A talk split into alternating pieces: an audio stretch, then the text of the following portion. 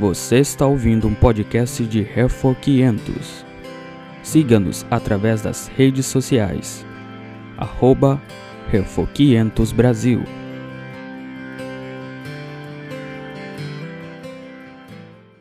Muito obrigado. Boa noite a todos. É um prazer para estar aqui. Então vou tentar realmente introduzir o assunto, o Sínodo de Dordt, e então eu dei como título Em Defesa da Fé, uma apresentação histórica do Sínodo de Dordt que aconteceu então nos anos 1618 e 1619 em defesa da sã doutrina das igrejas reformadas. Então, aqui então você tem uma imagem do grande Sínodo de Dordt.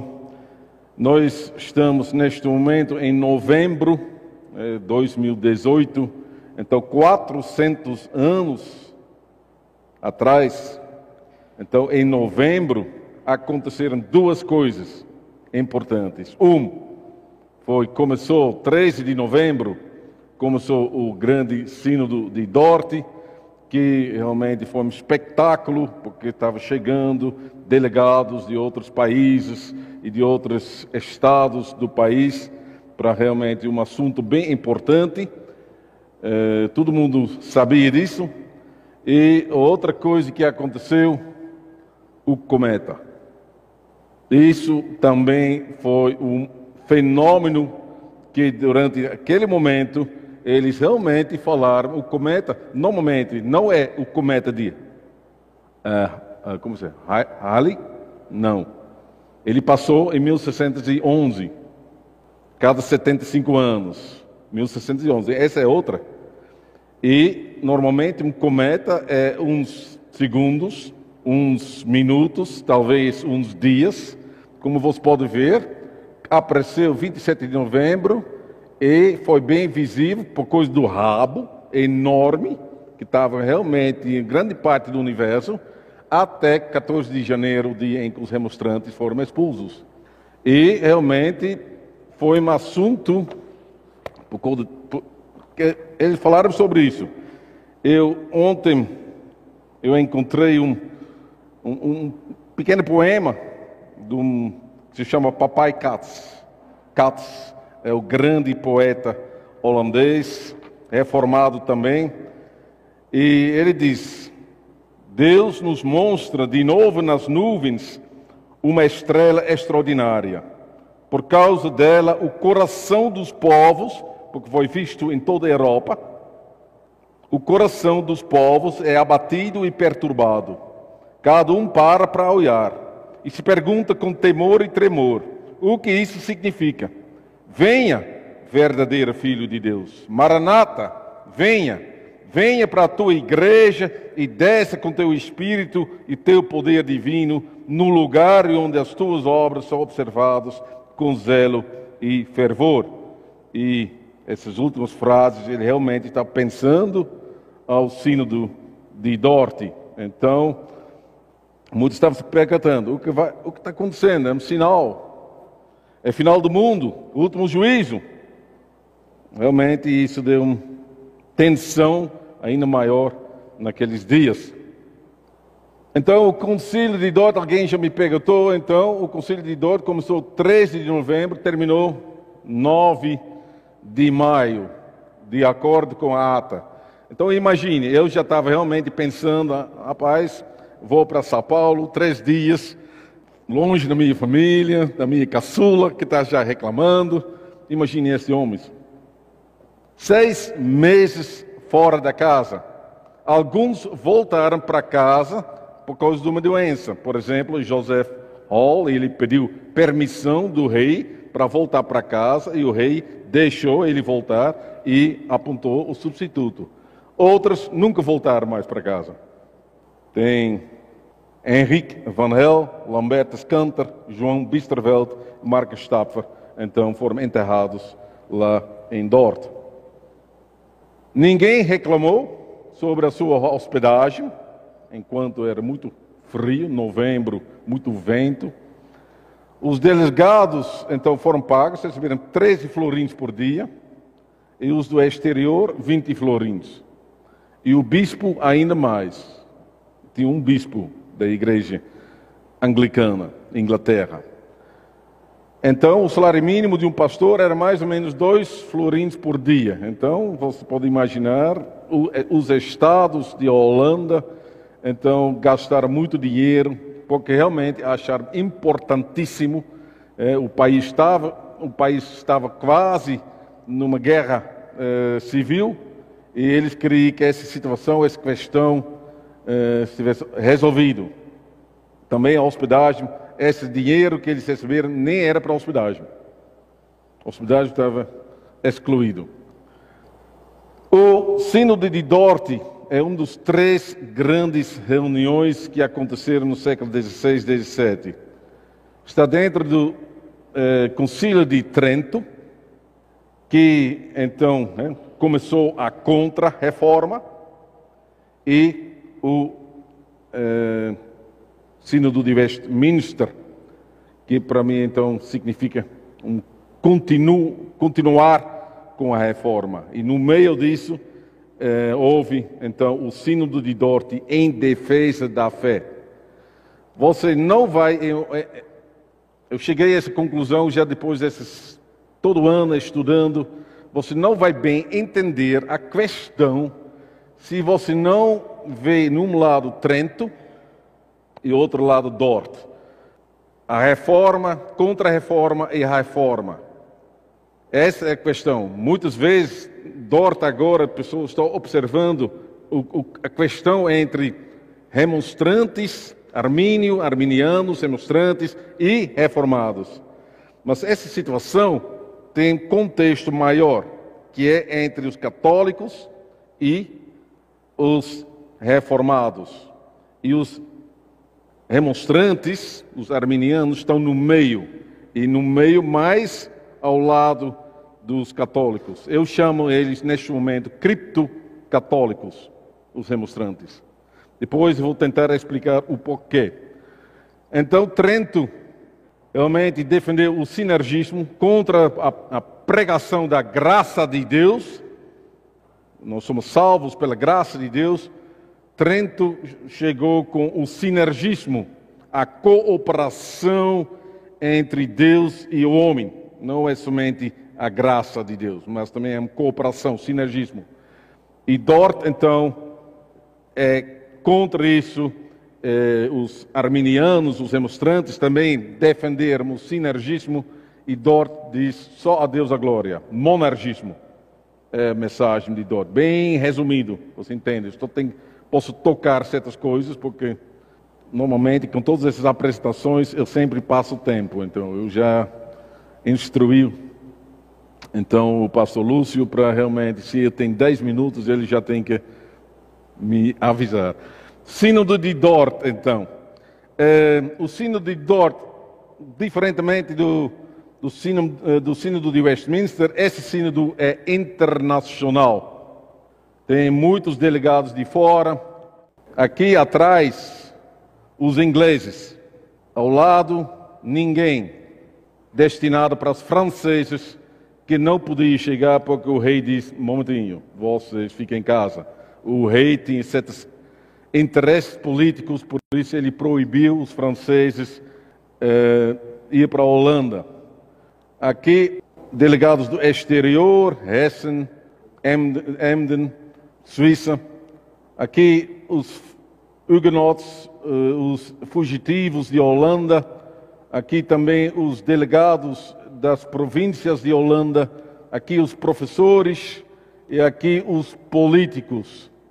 Aqui, então, os remonstrantes, e aqui a mesa do sínodo. Eu vou voltar sobre isso.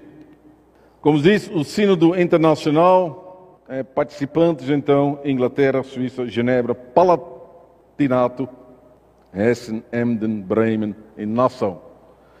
Por que internacional? Bom, as igrejas holandesas eram igrejas novas. A questão era pesada, pesada mesmo. Eu sei que nos anos 90 do século XVI, a mesma discussão aconteceu dentro da Igreja Católica. da Universidade de Louvain. Mesma discussão. E depois de 15 anos, o Papa diz, para. Fechado. Não chegaram a uma conclusão.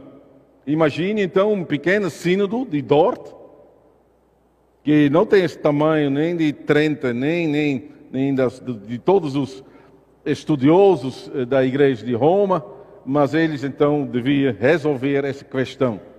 Então, por isso, é uma briga em casa, e para ter objetividade, eles convidaram os delegados, as outras igrejas, para enviar delegados para também avaliar. Por quê? A doutrina, a fé, é das igrejas reformadas, não somente daquela pequena igreja reformada de Holanda, mas também das outras igrejas em Suíça, em Alemanha, Emden, que tinha uma posição bem importante também dentro das igrejas reformadas. Então, a Igreja Católica são princípios que eles tentaram realmente honrar. E queria ser justo e evitar depois, então, a acusação, assim é fácil, partidarismo. E fortalecer os laços fraternais. Nós sabemos que realmente o contra-reforma chegou ao seu, como dizer, o ponto mais forte.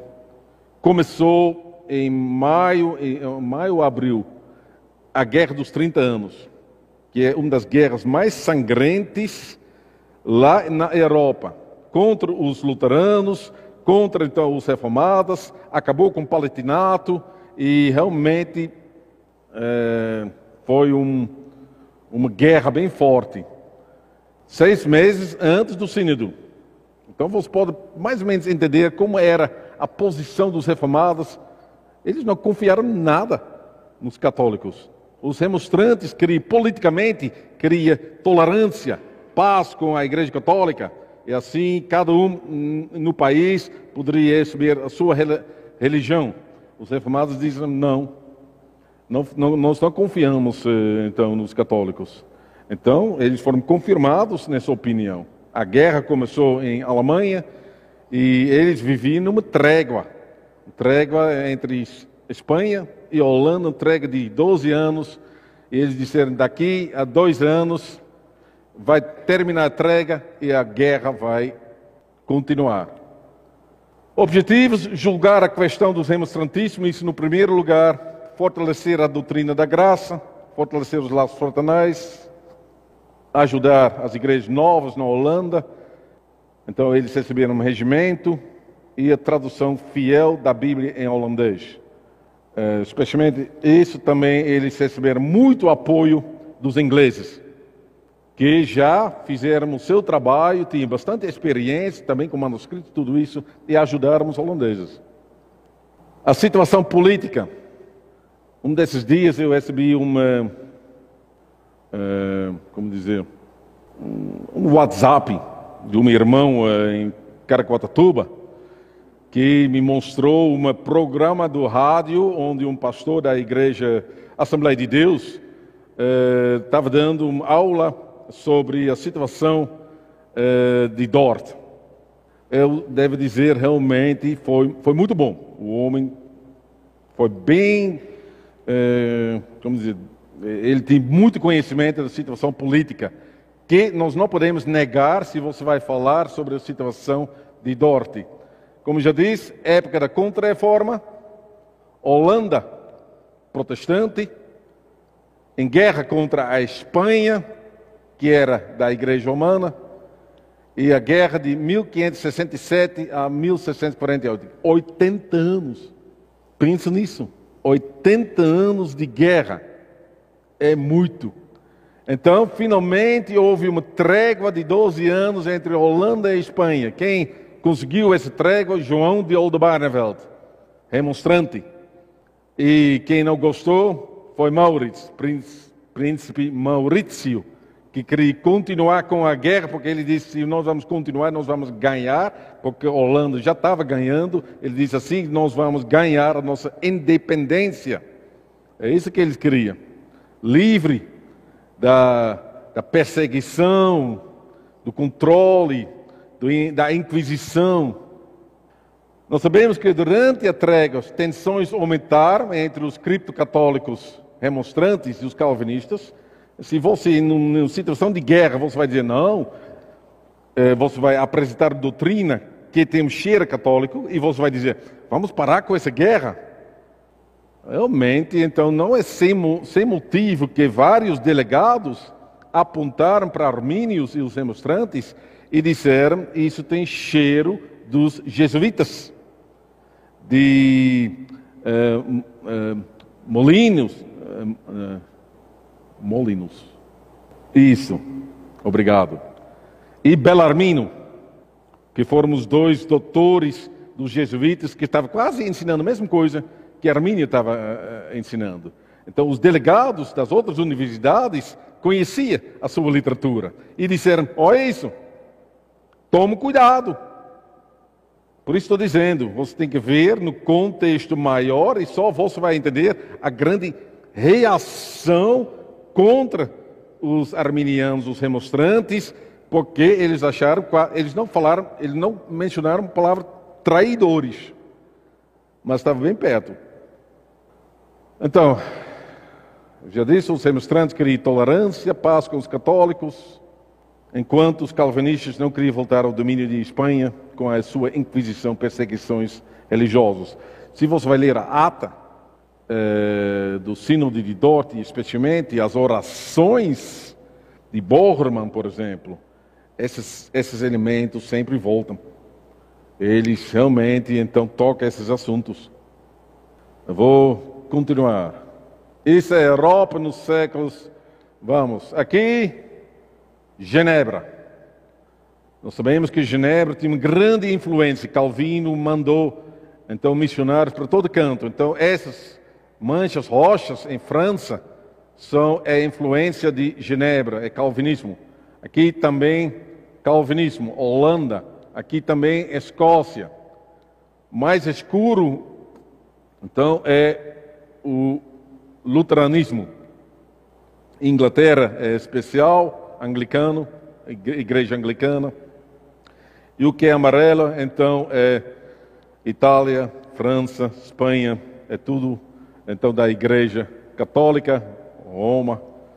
Então, aqui de Augsburg começou a guerra dos 30 anos, enquanto Holanda e Espanha já estavam numa guerra que durou 80 anos.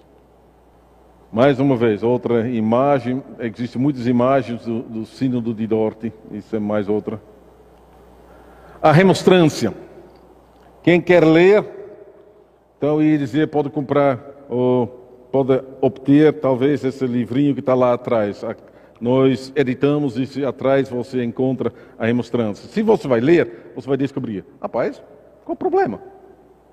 Soa tão bem. Só que o veneno está...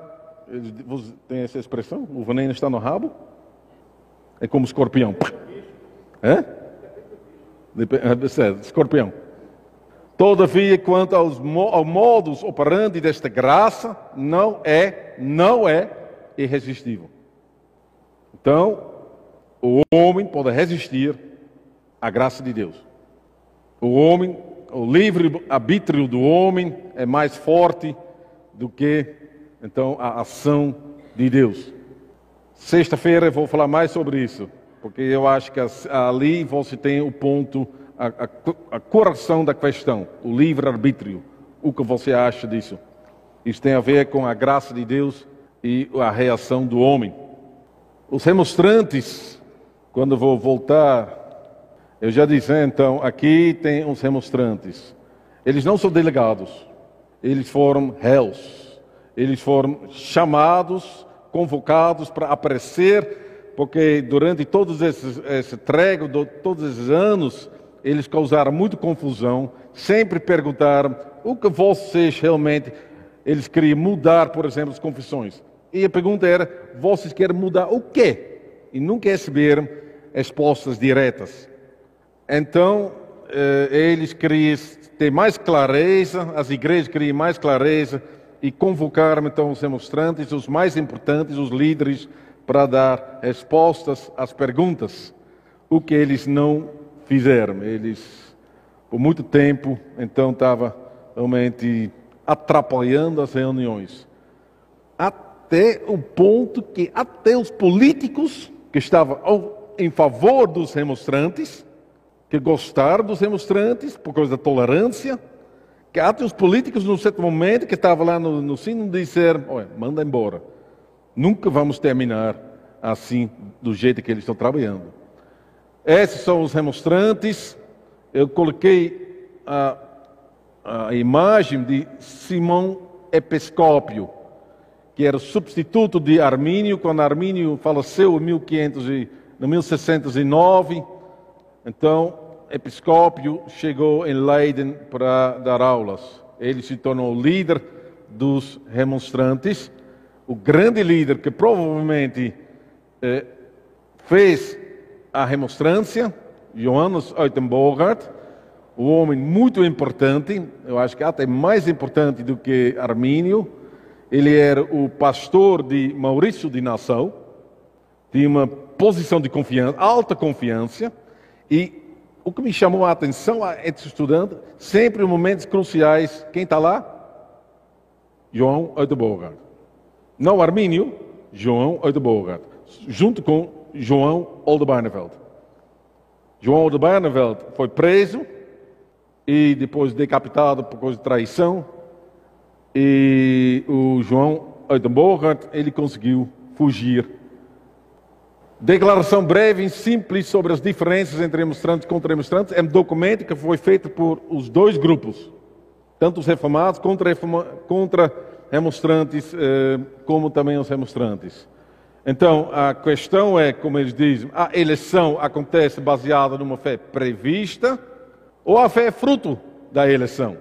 Deus escolheu as pessoas porque ele previu a fé das pessoas no futuro, ou Deus dá a fé às pessoas que foram eleitas? O sacrifício de Jesus Cristo é suficiente para os eleitos e verdadeiros crentes, de acordo com o plano de Deus, posição reformada, ou se estende a todos os homens, até aqueles que não creem e não se convertem e continuam e morrem assim, posição dos arminianos. A graça é irresistível? Os arminianos dizem, não, pode resistir? Sim. Então, os reformados, a graça é irresistível. Qual é o papel do livre-arbítrio e o que significa a perseverança dos santos? Todos esses assuntos voltam nos 5 pontos dos Cânones de Dordt. O sínodo, então, decidiu para seguir passo por passo, então, as questões que surgiram, então, na remonstrância e na contra-remonstrância. Mais uma vez, então, outra imagem do sínodo de Dordt. E agora, você sabe, o que é muito importante em qualquer sínodo é sempre a mesa do sínodo. Aqui nós temos a mesa do sínodo. Aqui, João Borgerman, 42 anos, eles dizem que ele tinha a maior barba de todos e a mais bonita. E como eles realmente, cada um tem a sua barba. Então, os assessores já são 58, 56, não tem uma imagem de Sebastião Daman, mas isso é festa dos homens, e João Borgerman são homens bem importantes. João Borgerman tinha um secretário particular, que é muito conhecido na história também, é ele, Guilherme Amésios. Ele é inglês, pastor inglês, fugiu de Inglaterra, se tornou pastor na Holanda, depois ele se tornou professor. Eles acham que ele tem uma grande influência no primeiro capítulo dos Cânones de Dordt. Ele não era membro do sínodo, mas era secretário particular de Borgerman, que ajudou bastante, porque lá ao lado de Borgerman tinha os ingleses, um bispo, e, bom, as igrejas reformados não têm bispos, mas o fato que houve um bispo do rei de Inglaterra, então ele tinha realmente bastante poder e bastante influência. Então, para Borgerman foi muito bom para ter um secretário que falava fluentemente inglês e realmente poderia falar e manter um contato com os ingleses. Mais uma vez, Sínodo de Dordt. A comunicação. Talvez já surgiu essa pergunta. Como foi a comunicação? Pessoas de Suíça, Zurich, Genebra, França, falaram francês, Alemanha, alemão, holandês, ingleses, latim. A língua universal das universidades, tanto para os pastores como também para os presbíteros políticos que tinha. A maioria tem um nível superior, estudaram direito nas universidades e também sabia muito bem falar latim. Então, a ata e os documentos foram escritos em latim. O moderador falava também continuamente em latim. E quando ele expulsou os remonstrantes no dia 14 de janeiro, então, ele não diz "Haver, direito, up, up", mas ele falou realmente "Iti, dimitimi, exiti", vai, vocês são demitidos, então vai embora. Tudo em latim. Só quero dizer, porque ele falou, ele alterou a voz, ele foi criticado depois. Eles acharam, no Brasil você não pode fazer isso. Se você numa reunião vai realmente alterar a voz e a falar assim, vai ter censura fraternal, nós chamamos isso, então, uma censura dentro da reunião. Ali também, os vários delegados disseram, olha, a decisão em si, certo. A maneira, foi um pouco demais. Mas foi uma decisão, nós sabemos, não somente do moderador, mas ele tinha aprovação dos delegados, também dos ingleses e dos políticos. Até os políticos disseram, quem está pagando? Ele está pagando. Então eles, cada vez de novo, não chegando no final. Ele já estava observando, isso vai custar milhares de reais. Eles gastaram mais do que 100 mil florins, que provavelmente pode ser 200 mil, 300 mil reais hoje em dia. Sínodo de Dordt, mais uma vez, aqui a ata. Quer dizer, essa é a nova edição, originalmente também em latim. Existe uma tradução em francês, que foi feita logo, assim que as igrejas francesas também tinham acesso às decisões de Dordt.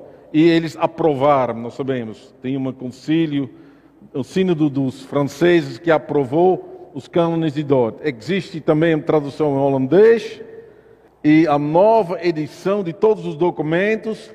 O projeto Dordt, 400 anos, que começou este ano, que realmente tem um grande apoio da Biblioteca de Alasco, em Emden. Então, eles vão editar todos os documentos, não somente os reformados, os documentos dos reformados, mas também dos arminianos, todos os documentos. Eles acharam que seria mais ou menos 10 desses livros, mas vão mais ou menos 12 volumes de 1000 páginas, €400 por livro, demais, quase R$1000 por livro, mas eu posso garantir, não pode faltar na biblioteca de IJC. Uma mina de ouro. Lá você vai encontrar tantas informações sobre a teologia do século XVI, XVII, é enorme. Se até eu, então, estou com água na boca, imagine, então, o bibliotecário das universidades. As bênçãos, olha, estou ficando dentro do tempo. As bênçãos do Sínodo de Dordt, para mim, eu estou dando aulas neste momento, aulas e estudos bíblicos, e mais uma vez, o que chamou minha atenção é o tom pastoral dos cânones de Dordt. Se você vai para capítulo 5, realmente o sínodo estava com as congregações, com os irmãos e irmãs no coração. e queria consolar os irmãos, realmente, damos certeza da fé, da salvação. Enquanto se o arminiano está dizendo, você é eleito? Ah, mas isso não diz nada, você pode perder a sua eleição. Que garantia você tem agora nas promessas de Deus? O sínodo diz, Deus é fiel. Romanos 8, 28, como chama? A corrente da salvação. Pode ler. Então, as bênçãos fortaleceu a posição das igrejas reformadas na Holanda, no exterior. Uma confirmação internacional das confissões, Confissão Belga, Catecismo de Heidelberg, também dos Cânones de Dordt. A organização das igrejas reformadas na Holanda, uma grande bênção. Esse regimento funciona até hoje, os princípios. Foi definida a relação entre a igreja e o Estado. O governo da Holanda patrocinava as igrejas reformadas.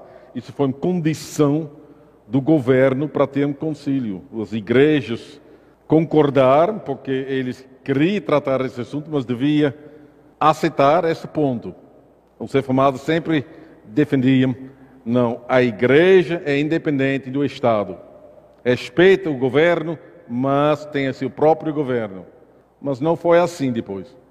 Então foi editada uma tradução oficial da Bíblia, Statenvertaling, a tradução dos Estados, que funcionou nas igrejas por mais do que 350 anos. Realmente foi, até moldou a linguagem holandesa. Tinha uma influência enorme no país. Então, estimulou também indiretamente a guerra contra a Espanha e o catolicismo. Se os remonstrantes tivessem ganhado, paz. Mas agora, então, a igreja reformada ganhou e a guerra continuou. Consequência, invasão de Holanda na Bahia. Em 1624, os holandeses atacaram o Brasil, porque do Brasil vem todo o dinheiro para bancar a guerra dos 80 anos dos espanhóis. Então eles queriam realmente cortar então, o umbigo financeiro entre os colônias, a colônia Brasil e a Espanha, invadir Brasil e assim acabar com essa guerra. Eles conseguiram isso em Indonésia. Atacaram lá os portugueses, começaram ali a atacar os portugueses, e então, em 1624, então começaram a guerra no Brasil, foram expulsos um ano depois, mas voltaram em 1632 para realmente ficar até 1654, e naquele momento a guerra dos 80 anos já terminou. Assim você tem uma impressão. Eu já mostrou isso? Não é? Eu falei que eles receberam todos os delegados foram pagos. No final da conferência, os delegados do exterior receberam esse tipo de moeda comemorativa. No caso deles foi de ouro. Cada delegado recebeu moeda de ouro e cada delegado então do interior das igrejas do interior moeda de prata. Aqui então se mostra o Monte Sião, lembrança com esse salmo. Todos que Salmo 125, quem confia no Monte Sião, e outro lado você tem uma imagem do sínodo. Foi especialmente feito então para agradecer a todos os delegados para ficar 6 meses lá para realmente ajudar a resolver essa questão complicada.